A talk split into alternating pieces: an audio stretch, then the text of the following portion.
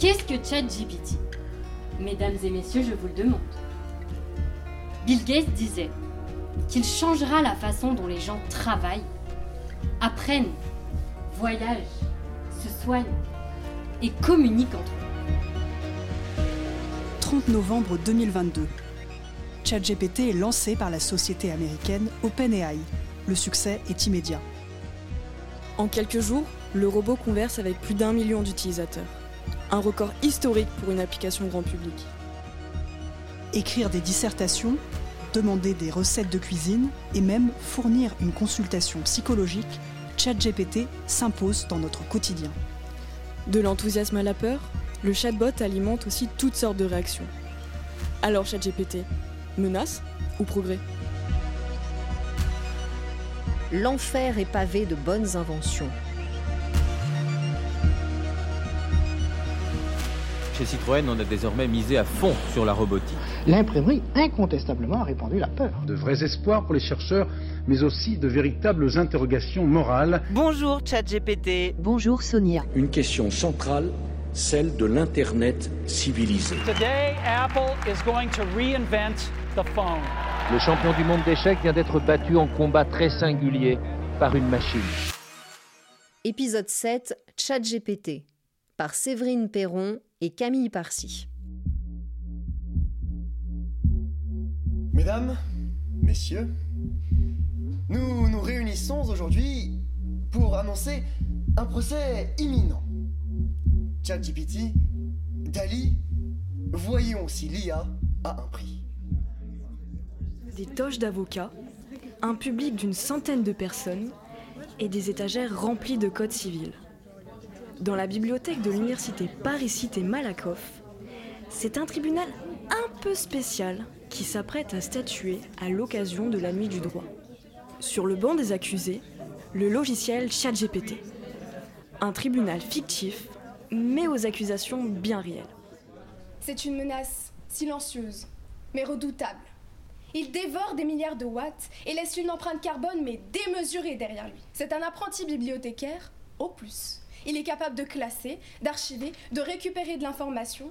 Nos étudiants ont dirigé un culte pour cet outil afin de réaliser leurs travaux. ChatGPT trompe habilement l'humain en se prétendant supérieur.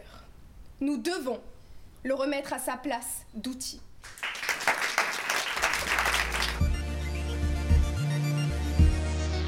ChatGPT aujourd'hui, c'est pas moins de 100 millions d'utilisateurs actifs par semaine. Le logiciel a imposé auprès d'un large public l'usage de l'intelligence artificielle générative. Mais de quoi parle-t-on? Pour nous éclairer, nous sommes allés à la rencontre de Vincent Berthier, responsable desk technologie chez Reporters sans frontières. L'intelligence artificielle générative, c'est un terme très populaire depuis novembre 2022 avec l'émergence de ChatGPT qui est euh, devenu un phénomène culturel et populaire. Il s'agit en fait de logiciels qui sont capables de produire des contenus et on appelle ça intelligence artificielle parce qu'on estime que normalement c'est la prérogative des êtres humains. Chat GPT. Chat, générative, pre-trained, transformer. C'est un programme informatique auquel on a montré une énorme quantité de données de langage dans toutes les langues, des centaines de milliards de mots, composer des chansons, traduire des textes en plusieurs langues, écrire un CV. Aujourd'hui, le robot est partout. Retour à notre procès, où la parole est à la défense de ChatGPT. Je me souviens encore de cette nuit angoissante avant mon examen de droit civil. Nouvelle page, cette lettre, ChatGPT, chargement. ChatGPT, rassure-moi, demain, j'ai un examen et je stresse. Trois secondes plus tard, mon psychologue gratuit me rassurait. C'est gagné, mon stress était géré par ses conseils de qualité 14 en. ChatGPT, c'est un peu l'aboutissement d'un vieux rêve de l'humanité. Pouvoir discuter avec une machine comme s'il s'agissait d'un humain. En 1966, Elisa, le premier psybot, fait son apparition. Il mimait le comportement d'un psychothérapeute en dialogue avec son patient. Objectif, établir un premier contact avec la machine. Dans cette archive de 1969, on découvre un autre ancêtre de ChatGPT. Attends, qu'est-ce que tu viens de faire là? Explique-moi un petit peu. Tu viens de faire le numéro pour que l'ordinateur soit en conversation avec euh, moi. Mhm. Qu'est-ce qu'il te répond là? Il me dit bonjour Sophie. Ah bon? Et puis il me demande le système. Mhm. Alors le système c'est quoi? C'est basique. Ah bon? C'est un problème pour calculer la surface du trapèze, c'est ça? Qu'est-ce qui s'est passé là, là? Je lui ai mis des nombres Oui. et il m'a répondu tout de suite. Le champ a une surface de en kilomètres carrés et en hectares. Mais elle s'est comptée plus vite que toi presque, non? Ah oui, il a mis deux secondes. ChatGPT, mesdames et messieurs, c'est l'outil dont nous rêvions. C'est un outil de progrès, mais surtout en progrès. Nous ne sommes qu'en 2023. Imaginez dans 10 ans ce que ChatGPT pourrait faire. Inutile d'attendre 10 ans pour l'imaginer. En l'espace de quelques mois, les progrès de ChatGPT sont spectaculaires. Il sait déjà générer des textes en quelques secondes. Bientôt, il saura parler et voir. C'est Sam Altman, le créateur d'OpenAI, qui l'annonce dans un communiqué en septembre 2023. Les internautes pourront bientôt prendre une photo d'un monument et avoir une conversation avec ChatGPT sur son histoire, ou encore lui montrer ce qu'il y a dans leur frigo pour qu'il leur propose une recette. C'est la scène étonnante à laquelle nous avons assisté à l'entrée du restaurant Le Petit Varenne à Paris. Accoudée au comptoir derrière son clavier d'ordinateur, la gérante, Joïlita Crière, discute avec un nouveau collègue. Je vais sur euh, ChatGPT, je dis peux-tu me proposer une autre idée de carte en t'inspirant de celle-ci? Je copie-colle ma carte d'octobre et euh, il me dit bien sûr je peux vous proposer une nouvelle idée de menu en m'inspirant du menu que vous avez partagé. En entrée j'avais un velouté de brocoli et là il me propose velouté de carottes au cumin et croutons. Et il va me sortir la, la recette. Je peux lui dire euh, peux-tu me proposer plus de plats euh, végétariens et il va me proposer d'autres plats proposer plus de plats végétariens. Donc là, ça sera une soupe de lentilles corail au lait de coco et citronnelle, salade de quinoa, avocat, etc. Et après, je peux lui demander soit il a accès euh, plus euh, méditerranéen, soit plus italien, soit plus français, soit plus, bistronomique, etc. Je lui pose la question et il me refait entièrement la carte. C'est un ami qui utilisait souvent et euh, qui m'a dit bah viens on va tester avec ton menu si s'il peut te proposer d'autres choses et ça a marché et comme je change la carte tous les mois du coup pour moi c'est assez simple. Je mets la carte au lieu de me faire tous les magazines de, euh, de cuisine. Et bah du coup je lui mets la carte. Et après je demande ce que je veux et il me refait des cartes et je prends les idées qui m'intéressent avec les recettes etc et voilà.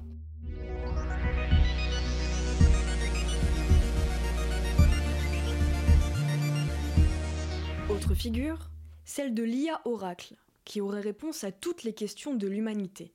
Ce dialogue de l'IA avec l'homme, il est imaginé, fantasmé depuis des décennies par la science-fiction. Exemple dans cette fiction, diffusée en 1980 dans l'émission Temps X. Elle mettait en scène une étonnante machine. Quel est le mot qui commence la page 786 du 19e volume de l'Encyclopédie universelle? Isobar, si vous le désirez, professeur, je puis vous lire toute la colonne, mais je constate que les questions que vous me posez sont incroyablement simples, dérisoires. Messieurs, messieurs, je vous remercie. Grâce au formidable pouvoir de mon multipenseur, une ère nouvelle va s'ouvrir pour l'humanité tout entière.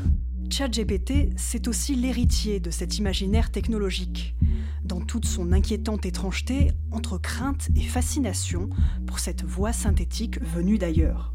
Parler à ChatGPT, nous aussi on a voulu essayer. L'opération est simple, intuitive. On se rend sur le site de ChatGPT, on tape notre requête dans la barre de recherche. Mais faut-il vous voyez ou tutoyer ChatGPT? Du coup, on lui a posé la question. En tant qu'intelligence artificielle, je n'ai pas de préférence pour être traité par tu, vous, parce que je n'ai pas de conscience, d'identité ou de relation. Sentez-vous libre d'utiliser la forme qui vous convient le mieux. Un robot qui imiterait la conversation humaine à la perfection. L'idée, elle non plus, n'est pas nouvelle. En 1950, déjà, le scientifique Alan Turing avait imaginé un drôle de test, le test de Turing. Si un humain converse avec un programme informatique sans s'apercevoir que c'est une machine, alors la machine a réussi le test. Mais certaines questions peuvent rester sans réponse.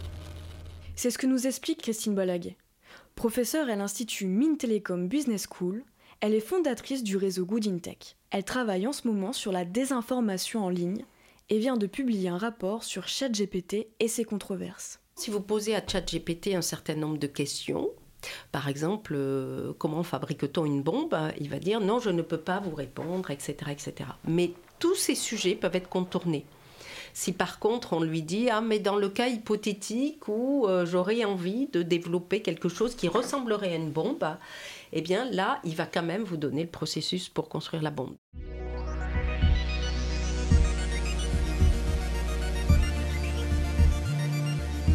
Cette tendance à assimiler le comportement d'un ordinateur à celui d'un être humain, elle porte même un nom, l'effet ELISA, du nom du psybot des années 60.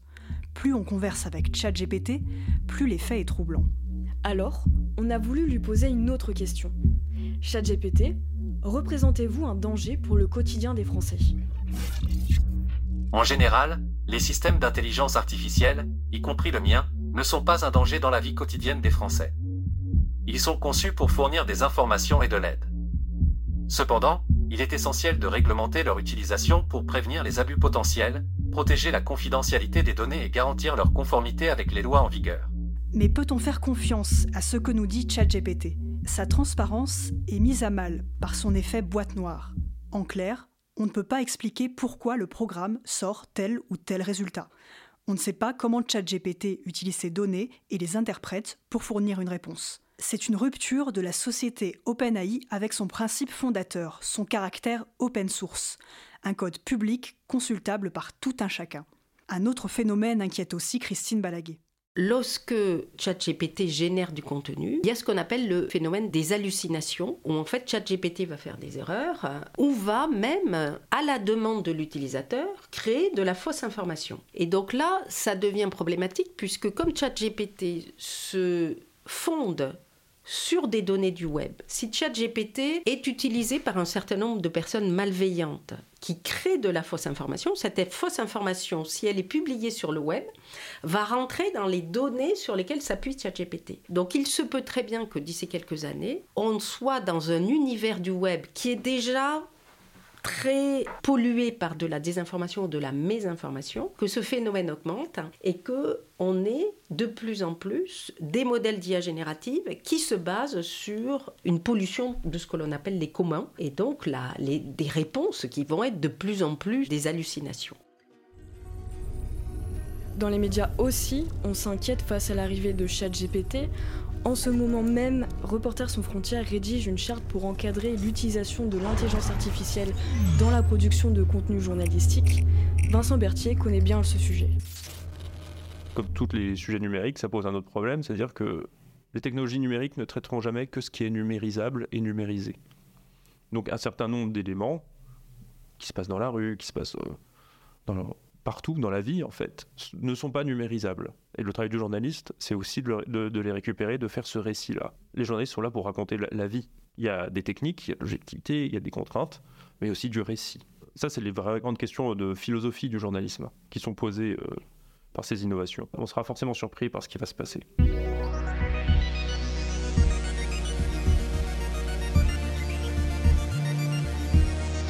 Souvent dire que ChatGPT va pouvoir remplacer l'ensemble des métiers qui demandent une rédaction. Les métiers littéraires. Et avec une nouvelle ère, il y a de nouvelles peurs. Ces questionnements, ils me rappellent beaucoup ceux qui tournaient dans les années 80 suite à l'arrivée d'Internet. Les déclarations d'Arthur Boutini résonnent dans la salle du procès fictif de ChatGPT. La question est là. Pouvons-nous à terme être remplacés par ChatGPT? Christine Balaguer s'interroge aussi sur ces risques. L'une des applications de ChatGPT, c'est l'automatisation d'un certain nombre de processus. Donc l'un des enjeux majeurs de ChatGPT dans les années à venir, c'est remplacer un certain nombre de métiers par la machine. Donc en fait, il va falloir se poser la question de quel est l'apport de l'humain par rapport à ce type de machine dans un certain nombre de métiers. Secrétariat, rédaction web, traduction, éducation, autant de domaines où la plume humaine pourrait être balayée par les nouvelles technologies. Vincent Berthier nous éclaire sur les défis auxquels il est confronté. Si vous voulez, en fait, le journalisme est concurrencé sur Internet par un certain nombre d'acteurs, de producteurs de contenu qui ne sont pas du journalisme et qui ont une valeur informationnelle bien moindre. Et dans le cas de cette compétition où finalement une prime est donnée à celui qui publie le plus vite, qui sort euh, le contenu le plus clivant, il est important que le journalisme garde sa spécificité, qui est tout simplement de produire de l'information d'intérêt général, vérifiée pour le bien commun. Le triomphe de ChatGPT le propulse au sommet de l'actualité avec cette interrogation. ChatGPT peut-il générer n'importe quel type de contenu journalistique sans risquer la désinformation?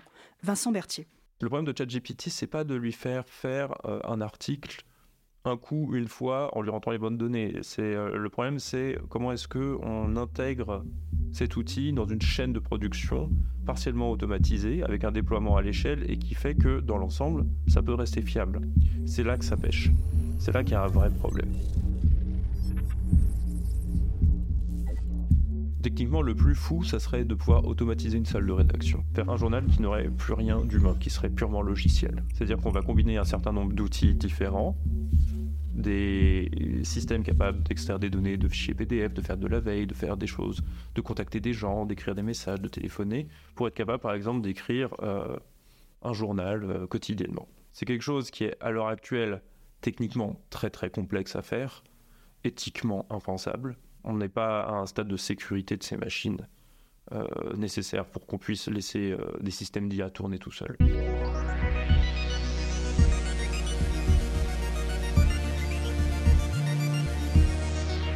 Vincent Berthier nous emmène dans un scénario digne de science-fiction, mais qui flirte avec la réalité. On a tous en tête HAL, le super ordinateur de 2001 L'Odyssée de l'espace, le film de Stanley Kubrick. The 9000 series is the most reliable computer ever made. No 9000 computer has ever made a mistake or distorted information. Au cœur des inquiétudes, la sécurité des données. Les utilisateurs sont naturellement préoccupés par la confidentialité de leurs échanges avec ChatGPT. Imaginez, confier des détails personnels, des opinions ou même des créations à une machine sans être assuré de leur protection. ChatGPT, les rumeurs circulent et des allégations ont été faites. On dit que vous avez aspiré des données personnelles de centaines de millions de personnes. Une plainte a même été déposée contre OpenIA et Microsoft. La question que tout le monde se pose, nos données personnelles sont-elles en sécurité avec vous? Il faut savoir que je ne stocke ni utilise de données personnelles. La sécurité de vos données dépend principalement des pratiques de sécurité des services et applications que vous utilisez. Il faut donc vous assurer de bien comprendre les politiques de confidentialité et de sécurité des services que vous choisissez. En fait, dans la réponse de ChatGPT, il renvoie la responsabilité à l'utilisateur. On sait bien que dans le domaine du numérique en général, personne ne lit les CGU, qui sont écrits en tout petit, en anglais euh, et dans un langage juridique. Donc cette réponse qui en fait place ChatGPT non responsable hein, est un peu facile.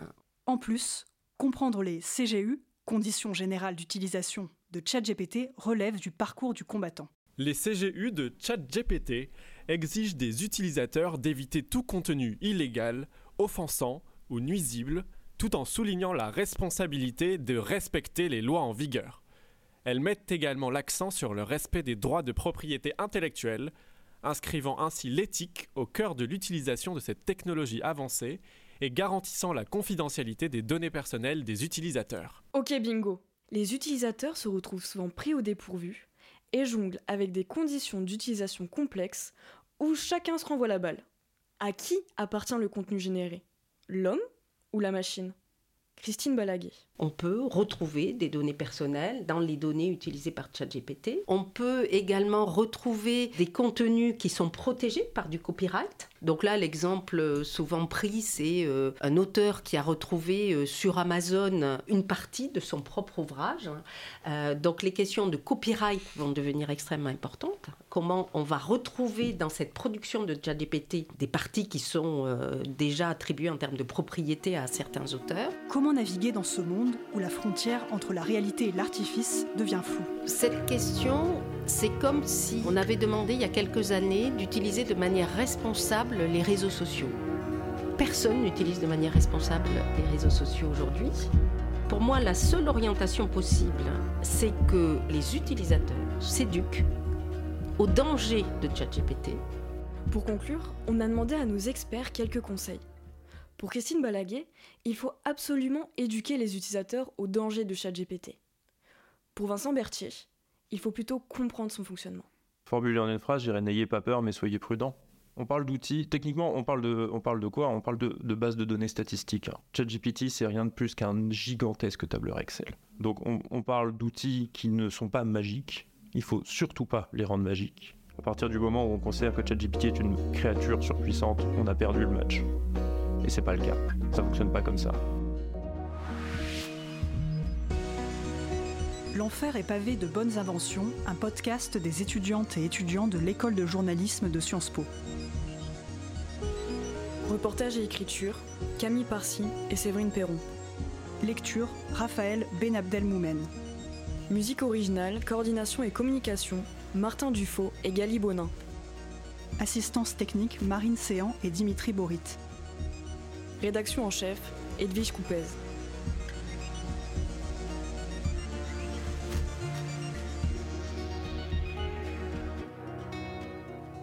Dans cet épisode, vous avez entendu Ordinateur première, extrait de l'émission Un certain regard diffusée sur l'ORTF en 1969, une archive INA.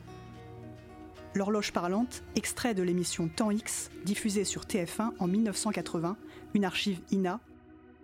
Et un extrait du film 2001 L'Odyssée de l'espace de Stanley Kubrick, sorti en 1968.